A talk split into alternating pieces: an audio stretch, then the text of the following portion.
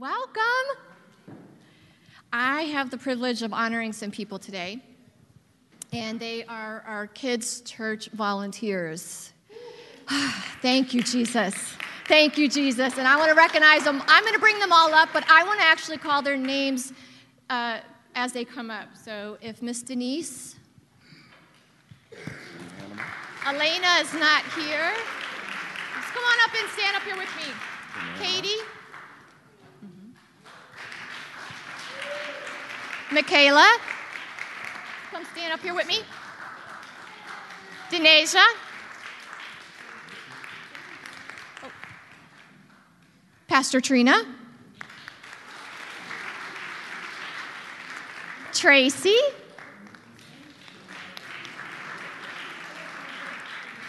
Miss Jackie. I don't know why I can't say just Jackie. Just like Jackie, she's just, she's always Miss Jackie. Thank you so much. Ebony, Thank you so much. Shay, and Trisha, my baby. did I please tell me I didn't miss anybody? But if I did, raise your hand. yeah. I I honestly don't think we really understand what it takes to for for their servanthood and, and their willingness like to, to serve. That is the hardest hardest um, ask that anybody wants to do in the church. Look i bet you if i honestly if i said anybody want the mic there'd be like 20 hands come up right now. But if i say anybody want to go downstairs and teach our kids?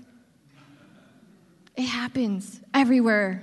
It happens everywhere. Like i don't know why kids are so intimidating like you just, you know, you, you don't want to go down there, but these volunteers are, are amazing are amazing. And and they don't just do it they don't come here and say gosh it's my sunday again. They come here because i go down there and see it that they enjoy what they do and i'm so thankful we are so thankful and blessed by all of you. And this isn't enough. This isn't enough. Just this morning this morning there were 16 children, and Michaela was like, I need help. So we had to find someone to go downstairs and help her. And, and, and there's 20, I'm sorry, 20. And here, Miss Tricia thought she was coming to the service today. Nope, she's going downstairs and she's going to do some service with some kids. So it's not enough. So after service today, I ask you, we need uh, five more today. We need five more to volunteer once a month to be down with our children. And you're not by yourself.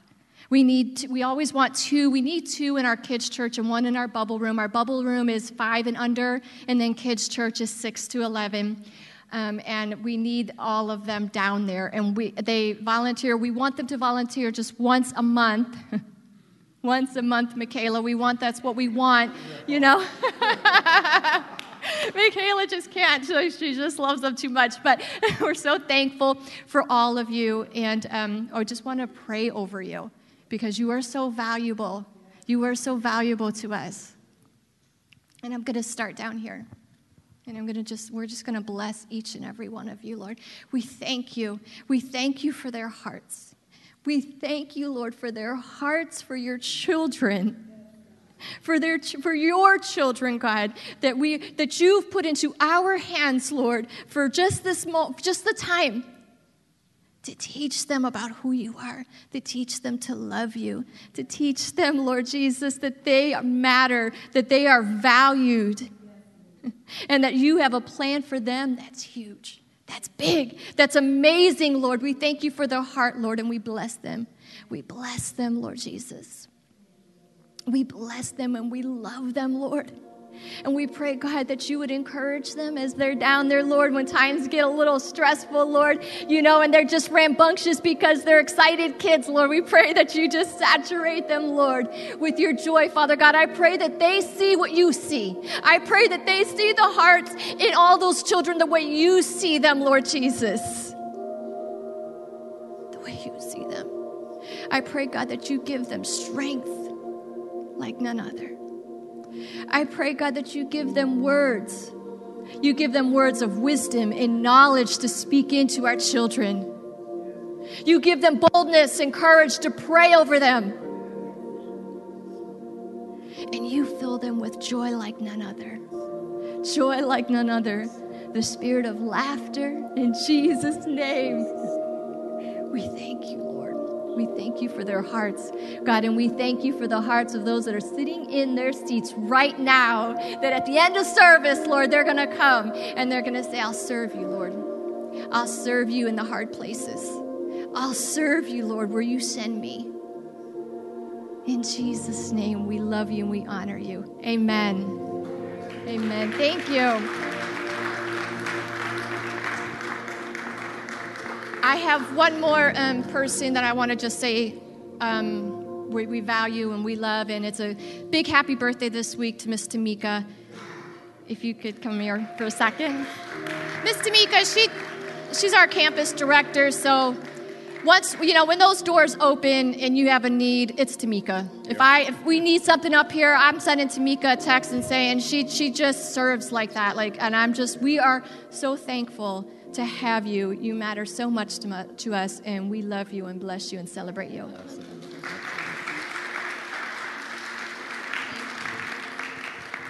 okay now what time is it church time for the amen, word amen amen amen Well, welcome, welcome, welcome, everybody.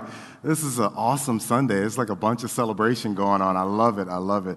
Tamika, you are awesome. I appreciate you just completely.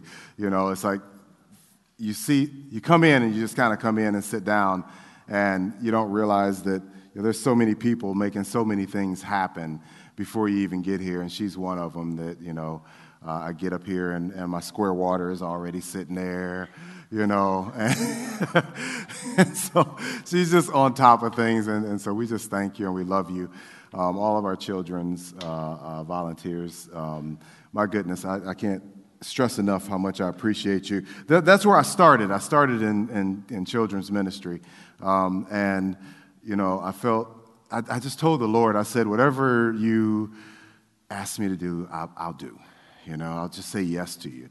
And so Pastor Becca came and she was like, Would you, would you, would you mind doing kids' ministry? And I was like, Oh. I would, but um, but no, I started in kids ministry, and um, you know, it was it's awesome. Like being down there with those kids is awesome. You, you know, they're down there, and, and like Pastor Michelle said, nobody's forcing them to be down there, and they're down there planting seeds. Is what's happening. They're down there planting seeds, and, and, and it's not just babysitting. You're not down there babysitting. You ain't popping on a movie and just uh, watching kids, just letting them. You know, what you're doing is you're feeding them the Word of God. You know, you're creating prayer warriors down there. Um, and so uh, we just thank you all for it. Um, you know, uh, after Pastor Becca asked me to join the team, I did it. And then, um, you know, you got to be careful when you, when you tell God that you'll do anything you know. And so the first year, this is probably what six years ago, seven years ago, um, I, Joshua Kids Camp was coming up, and uh, I said, "Whatever you want me to do, Lord, I'm, yeah, I'll go, I'll do it." And so Pastor Becca came up to me and she said, "Hey, I got an idea," and I was like, "Oh, okay." She's like, for one of our for our skits, we have uh, chapel uh, twice a day, in the morning and in the in the afternoon or in the evening. And she said, we have these skits that we're doing, and uh, they involve a panda. Like a real panda? It's like, no, like we need somebody to be a panda. and so I said, okay, I'll do it. And so I was Panda Pete for like, I thought was to be a summer, but I ended up being Panda Pete for three years. Just at random events at the church, you know what I mean? Like, whatever. If it involved kids, they was like, hey, Marlon, hey, we need Panda Pete. And so I was this big panda. You know, like the year after that, I think uh, uh, she came back to me and she was just like, hey, it's going to be, uh, this year is going to be from eternity and beyond. From eternity and beyond. Okay, what do you need me to do? You want to be Buzz Lightyear? Okay. So I ended up being Buzz Lightyear. The next year, I was like a sergeant or something that we, we recorded all of our skits, and the kids watched these, these, these skits. And, and it, was, it was funny because it was like the third day on the skit, I got my hat knocked off, And the kids was like, hey, it's Marlon. I had a hat and sunglasses on. yes, they didn't recognize me. It's Marlon. And so um, last week, no, a couple last uh, a couple weeks ago, about a month, uh, my son Braxton and, and Pastor Becca were talking, and Braxton said, "What's my dad gonna be this year?" I was like, "Hey, hey, hey, shut, shoo, shoo." and so they got a costume for me, and I think I'm going to be uh, hippie dude. like that's literally who I'm gonna be, as hippie guy. Um, and then earlier this week, on Tuesday at our, uh, at our meeting, Precious walks in the office and she, she walks in and she says, Hey, we were to record skits again this year, and we're wondering if you'll be a minion.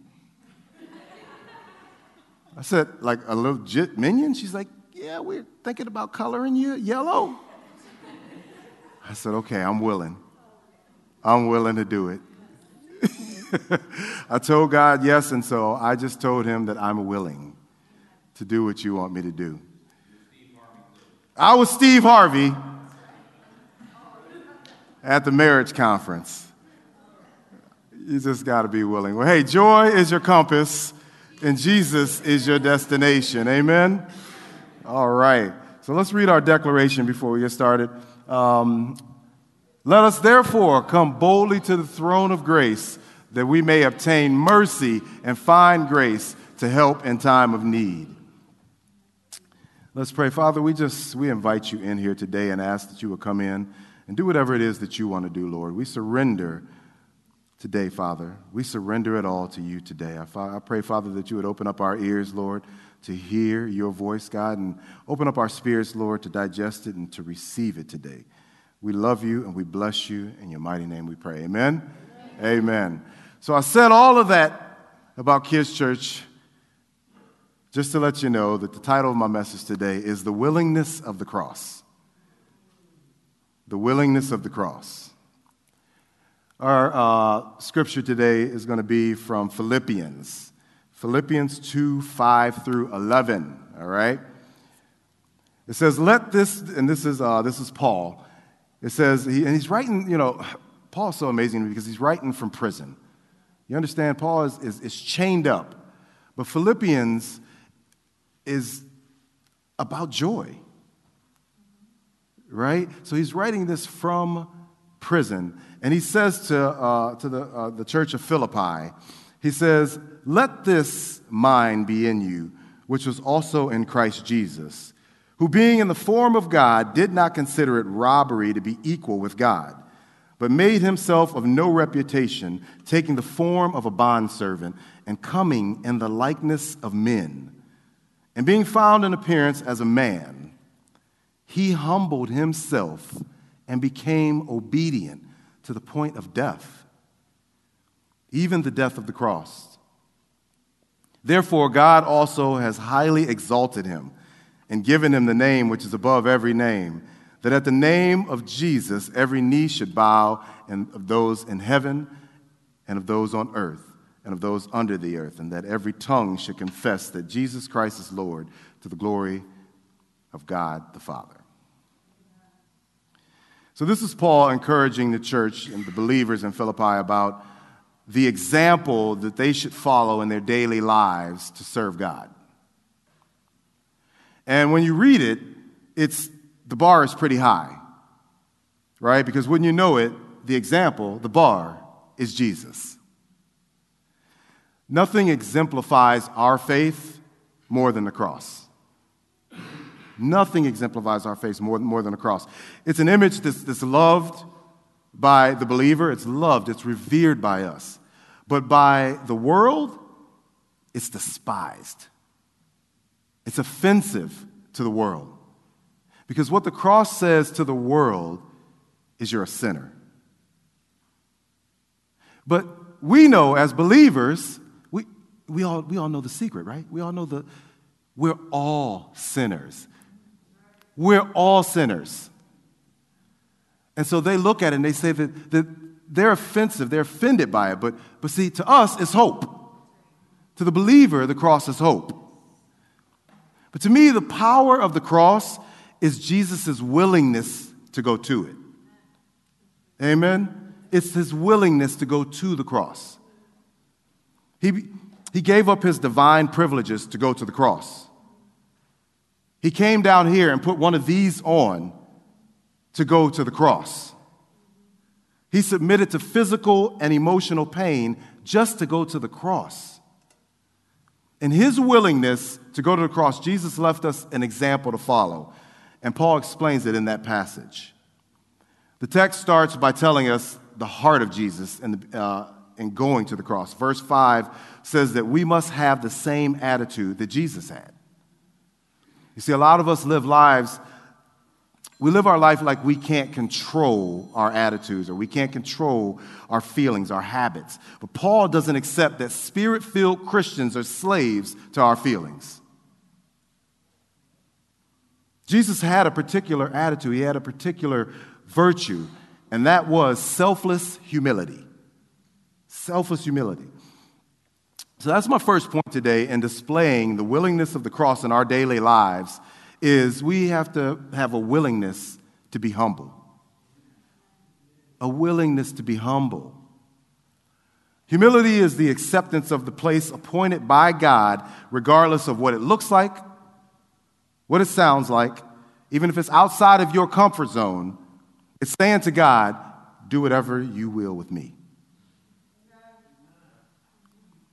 It's taking lowly positions. Jesus humbled himself throughout his entire life. He humbled himself. When he was 12, he humbly obeyed his parents by leaving the temple and his father's business to go home with them. This was God. He humbled himself when he was being baptized by John, fulfilling all righteousness. And he served his disciples in humility when he washed their feet as an example of servanthood to them. In this passage, Paul's encouraging us to emulate the example of Jesus in humility. Paul points to his divinity when he says, being in the form of God, did not consider it robbery to be equal with God. That word form just means the permanent, constant being of a person. Like it's their, it's their very essence that part of you that never changes. You see, God has called all of us to something, and He's formed you for it. But because you, you, we may think that it's beneath us, or we're not getting enough notoriety for it, or we just plain old just don't want to do it, we reject it. But what Paul was reminding us of here is that he was reminding us of what the status was of Jesus before he existed, when he existed before the creation of the world. Jesus was God, y'all. Jesus was God. What God is, Jesus is. When Jesus was born, God became a man, he became human. Right? Jesus told his disciples, If you see me, you've seen the Father. He wasn't part man and part God. He was completely human and completely divine. This is who Jesus was. He was the perfect expression of God in human form. And he willingly, willingly did the things that the Father called him to do. It didn't matter how big it was, it didn't matter how small it was. Jesus did it. He didn't demand to cling to the rights that he had as God. Instead, he set his rights aside for 33 years to become human, to become a servant. He humbled himself to become, check this out, he humbled himself to become a servant of his very own creation. He became a servant of his own creation. I mean, I helped create Braxton, my son, but I can't humble myself to let him win a basketball game right now. I block him every chance that I get because he's 13 years old and I can. I will. I mean, think about if God gave you all the athletic ability of, I don't know, Michael Jordan, LeBron James, Larry Bird, Steph Curry, uh, uh, I don't know, who else? Oh, Kobe, yeah, give you, he gave you all this athletic ability and then cut you loose on a local basketball court. Would you go and be humble? Of course you wouldn't.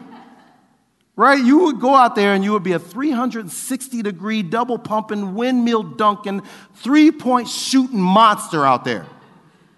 I don't care how old those little kids were. I would, I'd be taking lunch money out there, is what I'd be doing. But you know what I think Jesus would do? I think Jesus would take those same athletic abilities and he would go out to each local basketball court and he would teach them the basics of the game. He would teach them how to play the game. He would just give it all away. You see, he chose to give up his rights in order to serve people. The highest position for a believer is a servant. That ain't popular with y'all. The highest position for a believer is a servant. I mean, think about what Jesus said when he came here. He said, I didn't come here to be served, I came to serve. It's not about how many people that you can get over you, it's about how many are under you, it's about how many people you can pull up over you. Humility should be a core value for the Christian. I mean, really, what do we have to be proud of? God, God's doing it all. Right? We're just participating, we're just cooperating with Him. That's all. If you want to be higher in a relationship with God, or if you want to be higher in the kingdom, you need to go lower. Everything in the kingdom is opposite, it's reversed. If you want to have authority, get under authority. If you, if you want to receive more to help people, give more. Give more to help people. And here's the biggest one. If you want to you want to live, die. Die to yourself. Like what are you doing with what God has given you? What are you doing with what God has given you? Are you using it to serve people? Are you using it to lift up a next generation? Like, what are you choosing to do today to become more like Jesus? Because that's our ultimate goal. When I say, when we say that, I mean it. The joy is your compass, but Jesus is our destination. Every single day, Jesus needs to be our destination. So, what are you doing with your abilities? What are you doing with your talent? What are you doing with your money? Are you serving Jesus? Paul's telling us don't just live to make a good impression on others or to please ourselves. Instead, Paul's saying, let this mind be in you. Think like Jesus. Make a difference in somebody else's life. How are you serving somebody today? The type of behavior that links us to Jesus is when we consider other people's interests more, more important than ours. That's what initiates the, the question Are you a Christian? It's that uncommon. Humility is that uncommon. You're either a Christian or you're from another planet. It's that uncommon to, to, to meet humble people who want to serve people. I mean, I'm sure the, the, the, humanity in Jesus wanted to hold on to his rights. He had rights, he had access to everything, and I'm sure he wanted to hold on to them. But instead, he willingly humbled himself and gave it up to become a servant. Humility isn't easy because we have to tame our ego. That's why it's not easy. The culture places so much value on materialism and, and uh, competitiveness, appearance, and self promotion through social media that even the smallest display of humility will make you feel like a drowning man coming up for air. To display humility. We often misinterpret humility as a weakness because in certain situations it makes you feel like a child. But in Matthew 18 4, Jesus says, Therefore, humble yourselves, humble ourselves. I'm sorry, therefore, whoever humbles himself as a child is the greatest in the kingdom of heaven. So that tells me that humility, humility attracts heaven in my life. and brings me closer to God. So, in contrast to humility being a weakness, it's actually an indication of an inner strength that projects heaven to those people around you. I mean, think about it. When you meet somebody that radiates humility, kind of let your shoulders relax a little bit. Right? Your heart beats a little more quietly. You're able to kind of let go when you run into somebody who radiates humility. And it's because you know that you're being fully seen, heard, and accepted by that person. It's a very rare gift. But when we're in the presence of humility, it gives us permission to let our protective walls down and, and connect with each other. I'm like 60% prideful, 40% humility. You wouldn't know it because I smile when you talk to me. But I'm cultivating that. God has helped me on that. There's times where Pastor Michelle and I, uh, when we have conversations, um, I realized that when she told me, I need to talk to you, immediately I was like, all right. And I was listening to her talk, and while she was talking, I was already formulating my response. I already had how I was going to come back and, oh, I'm going to nail you to the wall with this one. Why? Because my ego and my pride wanted to be right. But just this past, I'm telling you, God's working with me, okay? Just this, this week, she said, um, we were sitting at the table, we were studying, and she, she closed her Mac, and she said, I need to talk to you. And I was like, oh. Here we go. And immediately I started hitting switches, you know. I was like, all right, sit up straight, make eye contact, tilt your head, raise your eyebrows, smile, nod yes.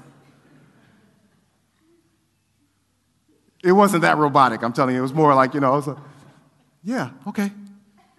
But he's cultivating it. You know, I needed her to know that she was fully being heard, seen, and accepted. I needed her to be comfortable expressing herself to me. And that's what humility does it connects us, it allows us to communicate with each other and allows us to communicate with heaven. Amen? So, what it does is it, it, it humility, I'm sorry, it, humility, it makes room for God. Humility makes room for God to come in and work on your marriage. Humility makes room for God to come in and work on you and your children. Humility makes room for God to come in and work on your ministry. And so cultivate humility in your life. Amen? Amen. The second way to display the willingness of the cross in our lives is we need to have willingness to obey. There needs to be a willingness to obey. Verse 8 says, He humbled himself and became obedient to the point of death even the death of the cross. Humility produces obedience, they go hand in hand. Humility produces obedience. There was no greater example of humility and the willingness to obey than what I think is one of the most challenging scriptures in the Bible. And it's found in Matthew 26, 39. This is when Jesus took a couple of his disciples to the Garden of Gethsemane. And he knew that this was the night that was going to start the chain of events to his death. And it says, he stopped and, he, and he, it says he went a little further, right? It says he went a little further and fell on his face and prayed, saying, Oh, my Father, if it is possible, let this cup pass from me. But here's the greatest example of humility. Nevertheless, not as I will, but as you will. In the face of intense sorrow, in his greatest hour of anguish, even to the point of death. He wasn't afraid to ask God, if you can take this cup from me, perhaps you would save me from this suffering, but not my will, your will be done. Jesus humbled himself in perfect obedience to God, in perfect obedience to the Father. That's intense. That's a crazy, crazy, like, that's crazy obedience, crazy humility. I mean, we've all agreed to things just to get to the thing and say, yeah, I don't think I'm going to do that. A couple of years ago, we went to Cedar Point, and my son Braxton, he, he, he didn't ride roller coasters. Any, anybody, we got roller coaster riders out here? Like, I love, I love roller coasters. So we went, he didn't ride roller coasters, but this year, the day before, I'm sorry, we were going, and his previous visit, he told me, Dad, I, I started riding big roller coasters. I was like, sweet, man. So we ended up going to Cedar Point, and I was so super excited about riding roller coasters with him because any other time we went, we had to, one of us had to sit out with Braxton. And so we got there, and I said, sweet, man, what roller coaster you want to go on first? And my daughter Marley looked at me, and she was like, Dad, he only rides the Gemini. And I don't know if you ride roller coasters, but the Gemini is like a meat grinder that, like, you get off of it, and you, you feel everything from your big toe to your ear. Like, it is the worst roller coaster. And so we jumped on. I said, come on, man, let's do it. So we jumped on and um, we got off. And he was like, that was awesome. Let's do it again. I was like, all right, cool, we'll do it again. So we went and we jumped back on. Came off, he said, that was great. Let's go one more time, Dad. I said, all right, we'll do it again, man. We got on, we got off. He said, let's do it again. The fourth time, I said, no more. I'm not doing it again. And then I lied to him. I completely lied to him. I said, listen, if you did the Gemini, you can do Millennium Force, man. There's no difference, right? Complete lie. There is so much of a difference from Gemini to Millennium Force. I said, You can do it, man. Don't worry about it. And so he said, Oh, okay, fine. You know what? I, I pumped him up, you know? He was like, All right, cool. I'll do it. And so we went over to the Millennium Force and we got in line. And I don't know, we were there in line for probably about an hour and 10 minutes, hour, 15 minutes. And the closer we got to the garage, the more he stayed glued on the, on the first hill. And we finally got up into the garage and we got up to the car and he said, Yeah, no, I'm not going to do this. I'm not doing it. I said, What are you talking about, dude? We waited for an hour and 15 minutes. Let's go. Come on, let's get on it. It's, I'm telling you, it's just like the Gemini. He said, No, no, no, I'm not going to do that. And I was just like, oh my goodness, okay, well, you know what? You walk across this track over there and you walk down those stairs and don't get kidnapped, and I'll see you in two and a half minutes. Good father, right? Pastor Michelle was there with me and she rode too. She didn't, she didn't stay with him. but we, I feel like we make these grand statements to God. Oh, I surrender my life to you, God. I'll surrender my life to you. I'll give it to you all, right? But do we really? Do we really surrender our life to Him? Because listen, I have a problem not eating a donut on the third day of a two week fast. But I surrender my life to you, God. I'll give it to you all. Really? But not eating a blueberry donut on the third day is too much for you? I'm just being honest. We surrender, we, we make these grand statements to Him. Like, do you really want to know the will of God for your life? Do you really want to know the will of God for your life? Do you really want to know what He would do with you today if, if, if He had complete control over your body? If, he, if you just gave it all to Him, what would He do with you? Where would He send you today? Who would He have you call today? Who would He have you pick up and run to the store today? Who would He just have you sit down with today? If you surrendered completely to Him. We have to be honest with ourselves. Am I truly, truly surrendering with complete obedience to God? It's a question that scares a lot of us Christians because we're afraid. We're afraid that He's going to be disruptive to our lives. When we, the reality is, I believe that He wants to be disruptive to our complacency. He wants to get all in the middle of it. It's only when we allow Him to be disruptive and get uncomfortable that we'll truly see His will begin to develop in our lives. We think we're going to lose something or that we, we're going to miss out on something if we start living in complete obedience to God when Scripture tells us the complete opposite is true. In Isaiah 119, it says, If you are willing and obedient, you shall eat the good of the land.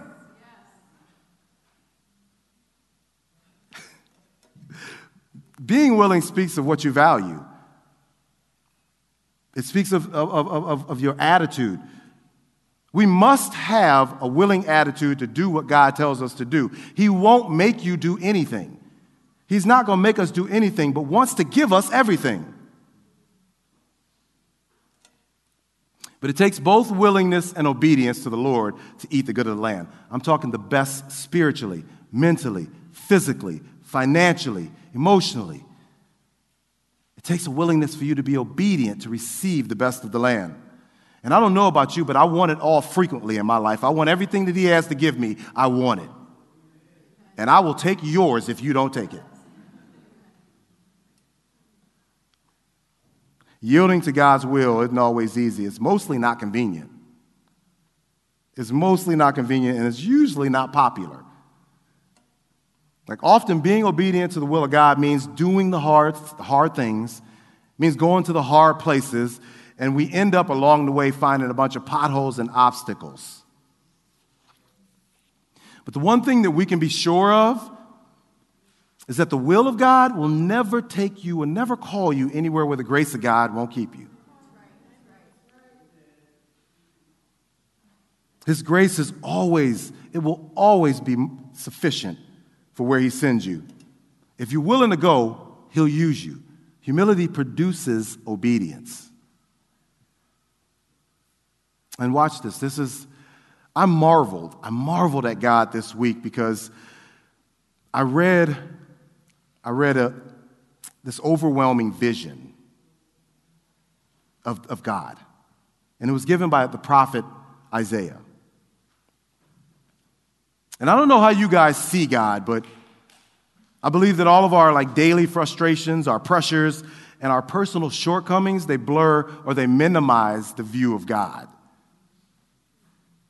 Like we, we, we have our own idea of who he is. And there's times where I'll go in into my room to pray and I'll just kind of waltz in, like, you know, and just kind of ramble through my list of things, you know, my junk. I just ramble through them like I'm just, I don't know, like I'm in the presence of somebody common. He is so uncommon. He's so uncommon. He's so holy. I think that most of us need to forget about the image that we have of God, and we really need to we need the Bible's view of who he is, who he actually is. I mean, listen, I just want you to listen to the description that the prophet Isaiah gives of this vision of God that he had. And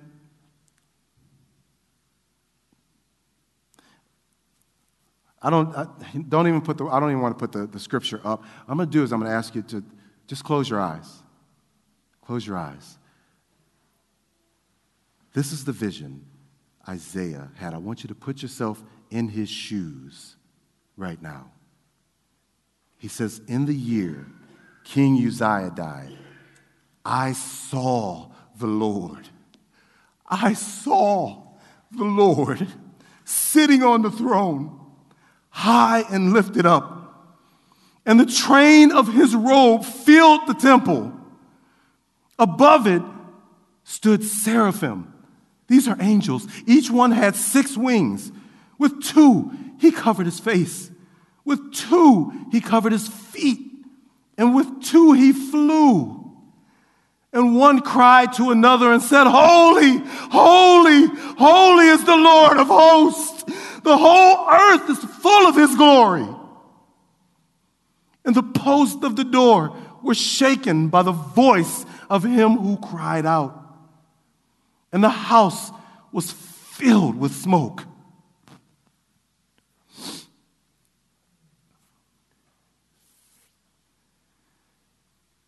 I don't know what that does to you. I don't know what that does to you. But it wrecked me. It wrecked me this week. He is so holy.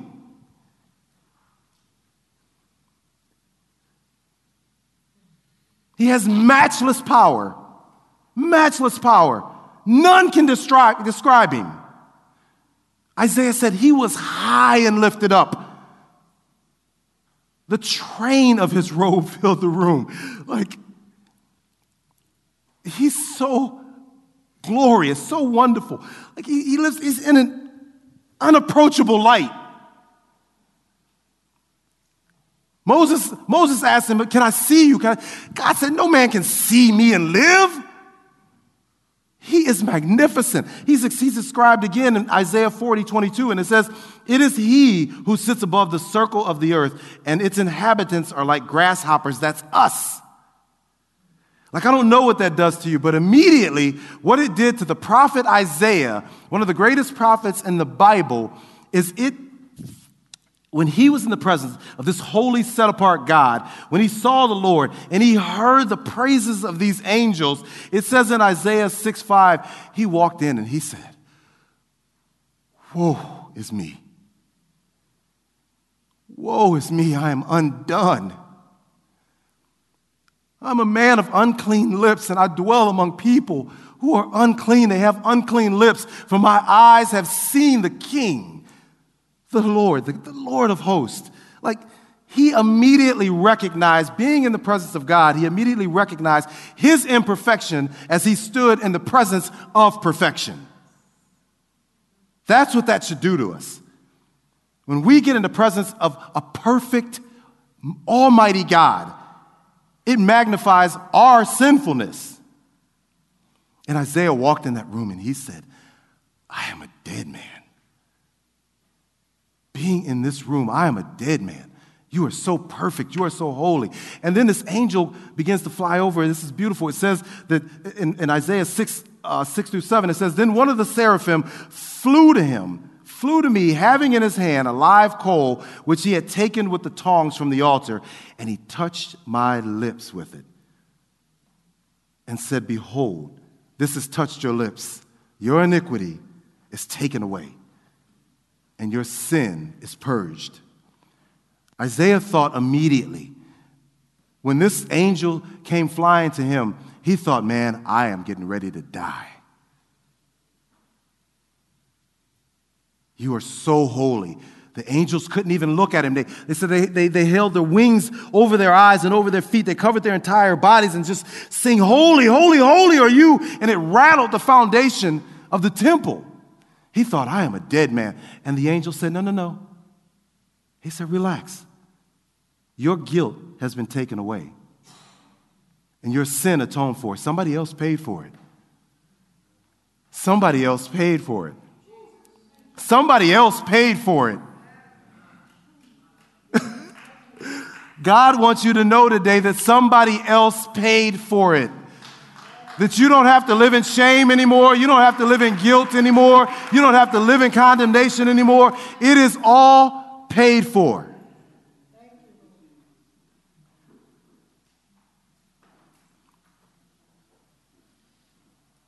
When we get in the presence of the Lord, it should, it should cause us to humble ourselves. But here's the best part of that. As it says in, in Isaiah 6 8, Isaiah says, Also I heard the voice of the Lord. I heard his voice saying, Whom shall I send and who will go for us? And Isaiah said, Then he said, he said Here I am. Here I am, send me. Send me. The Lord said, I need a messenger to go on earth Isaiah said, Send me. I'll go. I can't believe you just did that for me. I can't believe you just forgave me. Send me. I'll go. He said, All right, I'll send you. I'm, gonna, gonna have you keep preaching, but they won't listen. Isaiah said, I don't care. I don't care. I'll do anything. I'll do anything for you. Are you willing to do anything for the Lord? He has paid for everything. Are you willing to do anything for the Lord? His humility produced obedience, but even better, Isaiah's proximity to the Lord and his willingness to serve him gave Isaiah this unique opportunity to answer God's prayer. That's crazy. He actually got to answer God's prayer. And what that tells me is that our obedience produces right feelings and right living by adjusting our lives to God's will. Are you allowing Him to just adjust your living today? When we obey God, it deepens our relationship with Jesus and causes God to lift us up. Pastor Mike said that earlier. It allows Him to lift us up to greater things for the kingdom. James 4:10 says, "Humble yourselves in the sight of the Lord, and he will lift you up." See, the payment for Isaiah's sin was through cleansing with a hot coal, but our payment was through the shed blood of Jesus Christ, who willingly suffered and died on the cross for our sins so we wouldn't have to.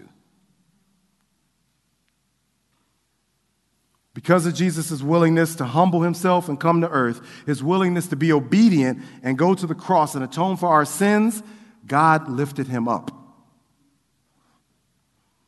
And God is lifting you up today. He's lifting you up above oppression. He's lifting you up above anxiety. He's lifting you up above fear, above doubt. He's lifting you up today. Amen.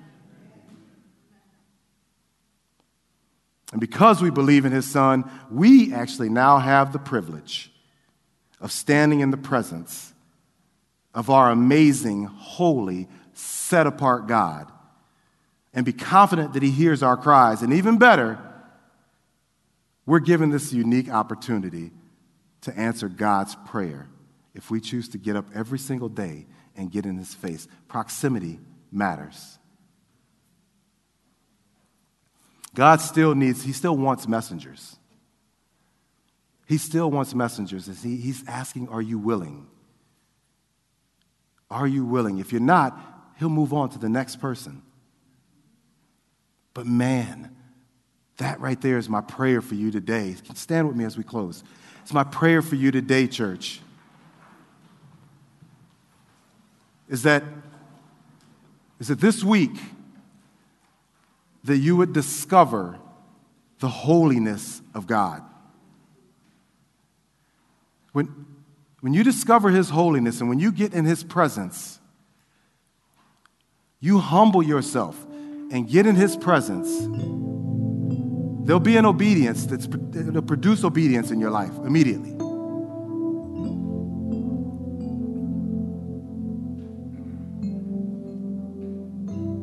And God wants to do some pretty amazing things in your life. He wants to do some things in you, He wants to do some things through you.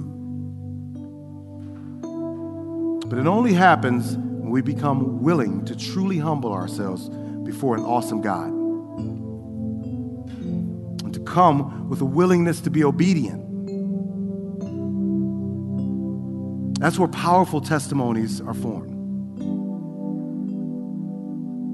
when you surrender your life to God. Not just the stuff that you don't you don't mind him seeing. You don't mind talking about surrender it all.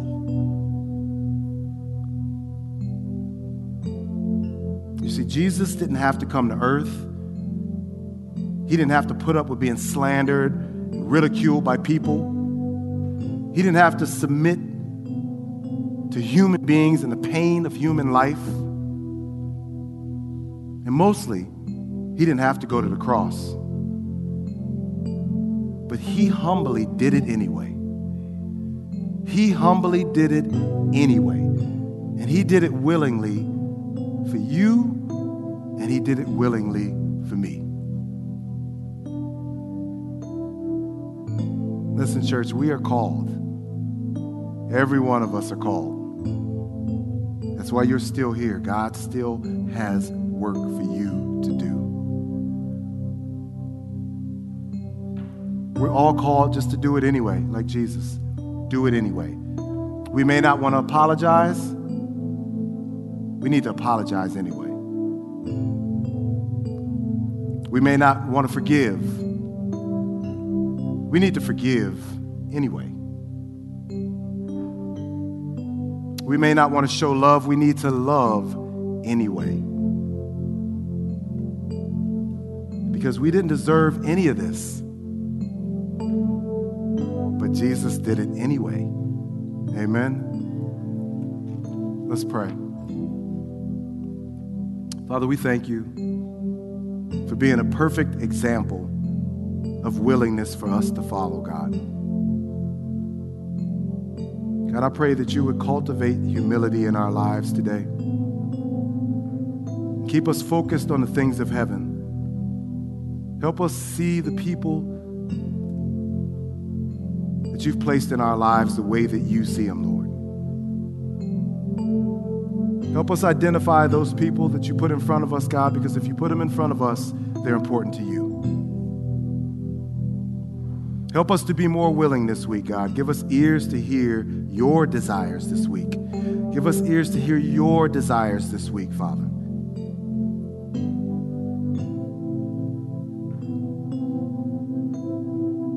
We want that awesome opportunity to answer your prayer, Lord.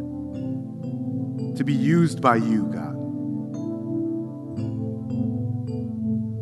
We welcome your disruption to our complacency today. We willingly go to the hard places and do the hard things.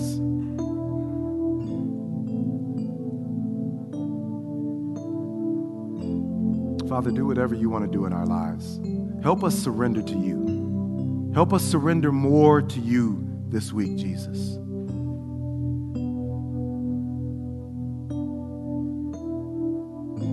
Help us to be servants of your kingdom. We owe you our lives, Jesus.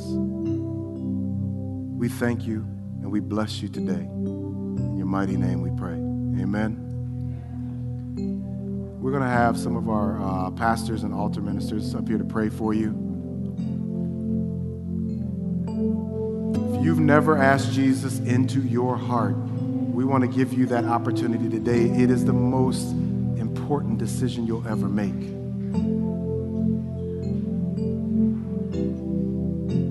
We have some people up here to pray with you right now. I want you to come this way before you go that way. Amen. Our table's going to be open in the back. We need more volunteers. We need people to show our kids Jesus. Amen. And there's cupcakes. I love you all. I bless you today. I thank you for being here. Remember to live right, love everybody, and pray hard. We'll see you guys next week.